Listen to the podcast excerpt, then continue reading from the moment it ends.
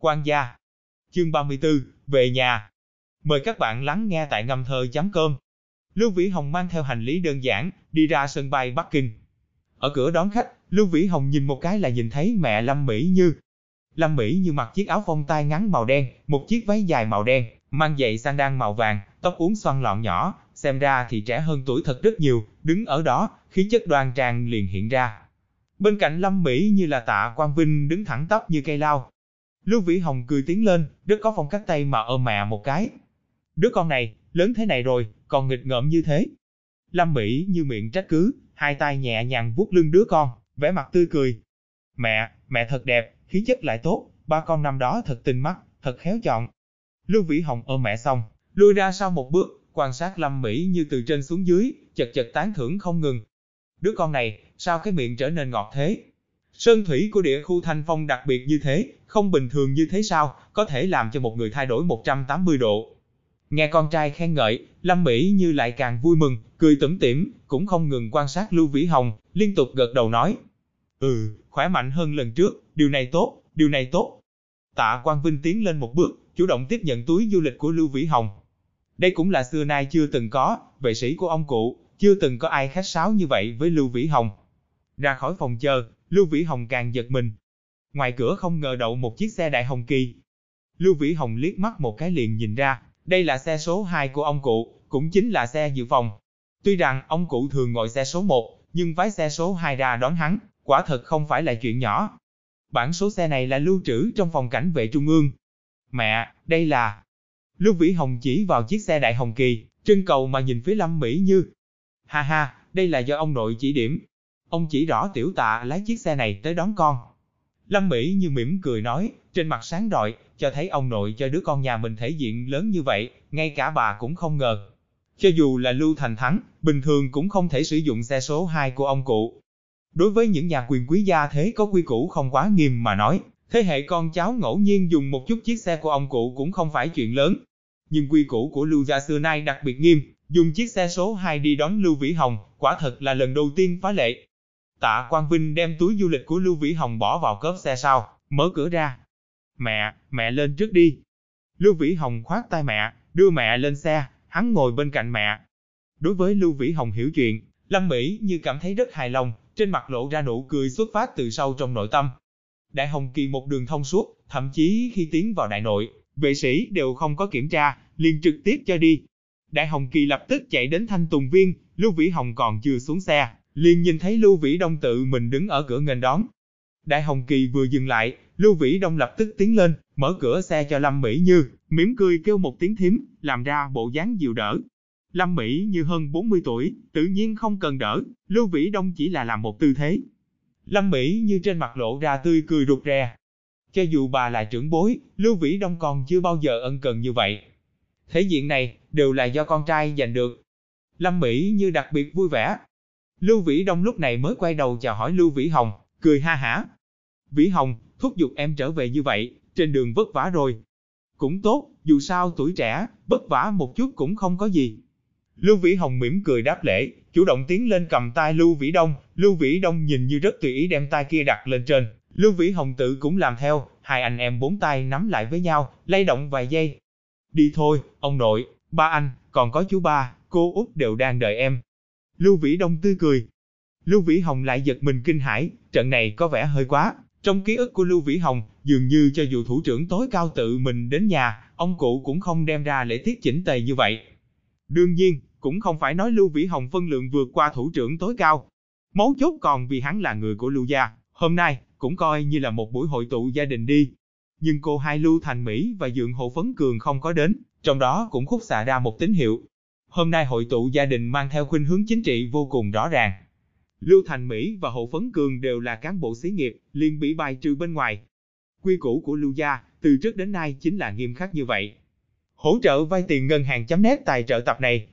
Cứ việc ông cụ đã lấy hành động thực tế biểu đạt ý đồ hoan nghênh về nhà, đối với Lưu Vĩ Hồng, Lưu Vĩ Hồng cũng không dám lộ ra một chút vẻ mặt kiêu ngạo. Hôm nay đã khen ngợi, chưa hẳn không phải khảo nghiệm. Nhìn xe nhị thiếu gia hào hứng bay nhảy, thật sự đã thay đổi. Có lẽ chỉ là đúng dịp vì Lưu gia lập một công lao. Lưu Vĩ Hồng phóng chừng, Đến hiện tại, bề trên trong nhà đều không nhất định hoàn toàn tin tưởng bài văn kia là do hắn viết. Có lẽ chỉ là bị người nào đó lợi dụng, nhưng đúng lúc chạy theo kịp trận gió lốc chính trị cực lớn này, một nhân vật lớn nào đó bị loại, ngược lại làm cho Lưu Gia có được một món hời có sẵn. Phải nói Lưu Vĩ Hồng, một chàng thanh niên trẻ tuổi có thể nhìn xa về chính trị như thế cũng quả thật làm người ta khó mà tin được. Tất cả mọi người tràn đầy khả nghi. Lưu Vĩ Hồng theo lễ nhường mẹ Lâm Mỹ như ở phía trước, cùng Lưu Vĩ Đông sóng vai mà đi, hơi đi sau một chút. Ở trong một đại gia tộc quy củ rất nghiêm, muốn có được đa số trưởng bối chấp nhận, vậy thì phải tuân thủ quy củ nghiêm ngặt. Trải qua giáo huấn thê thảm đời trước, Lưu Vĩ Hồng đã sớm ý thức được điểm này.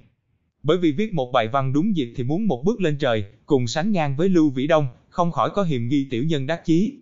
Quan trường tối kỵ. Lưu gia, ai nói không phải một quan trường thu nhỏ. Vừa đi đến phòng khách, ông cụ và bà cụ ngồi ngay ngắn ở giữa, Lưu Thành Thắng, Lưu Thành Gia và Lưu Thành Ái ngồi cùng, thậm chí chồng của Lưu Thành Ái là Mã Quốc Bình cũng chưa từng ngồi.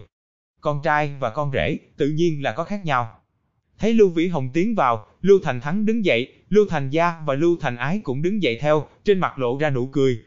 Vĩ Hồng đã trở về. Tốt, tốt.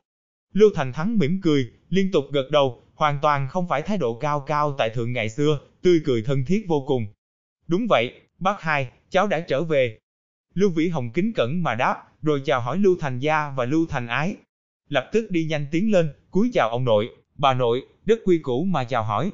Ông nội và bà nội trên mặt đều lộ ra nét tươi cười hiền lành hiếm có. Ừ, tốt. Ngồi, đều ngồi đi, nhà mình, không cần câu nệ. Ông cụ cười chỉ bảo nói. Những lời này, không chỉ là nói cho Lưu Vĩ Hồng nghe, cho dù là đám người Lưu Thành Gia, Lưu Thành Ái, ở trước mặt ông cụ, ngày thường cũng không thể hoàn toàn dễ dãi như vậy.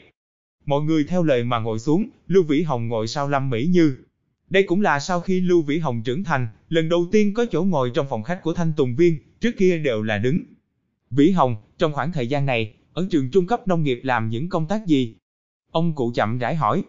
Ông nội, mấy tháng này, cháu đều đang dạy học, thỉnh thoảng tham gia cuộc thi bóng rổ, do hệ thống văn hóa giáo dục địa khu tổ chức, đội của trường nông nghiệp chúng cháu được giải nhất.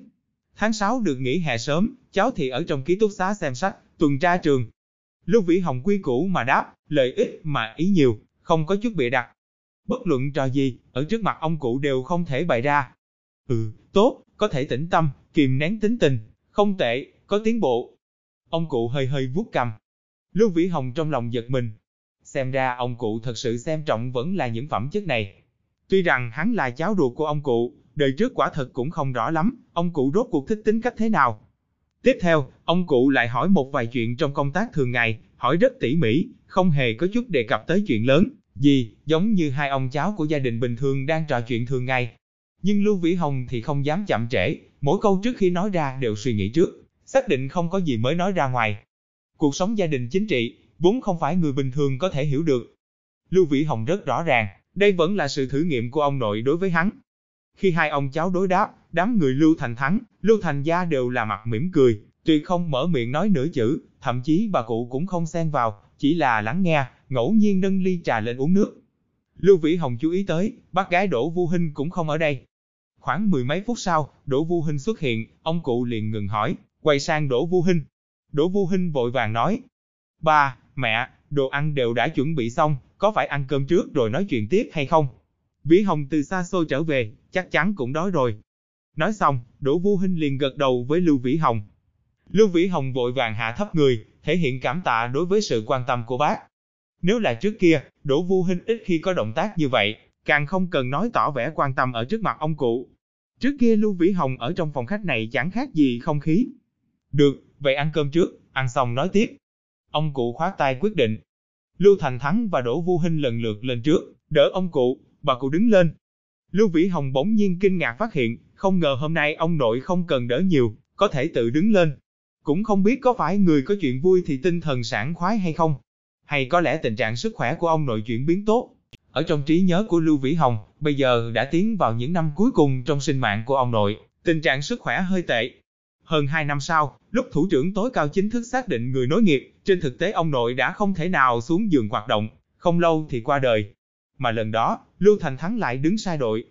Liên tiếp hai lần đứng sai đội, cộng thêm ông cụ qua đời, liền tạo thành vạn kiếp bất phục của Lưu gia. Cũng may, Lưu Vĩ Hồng đã trở lại. Mọi thứ có lẽ còn kịp chăng?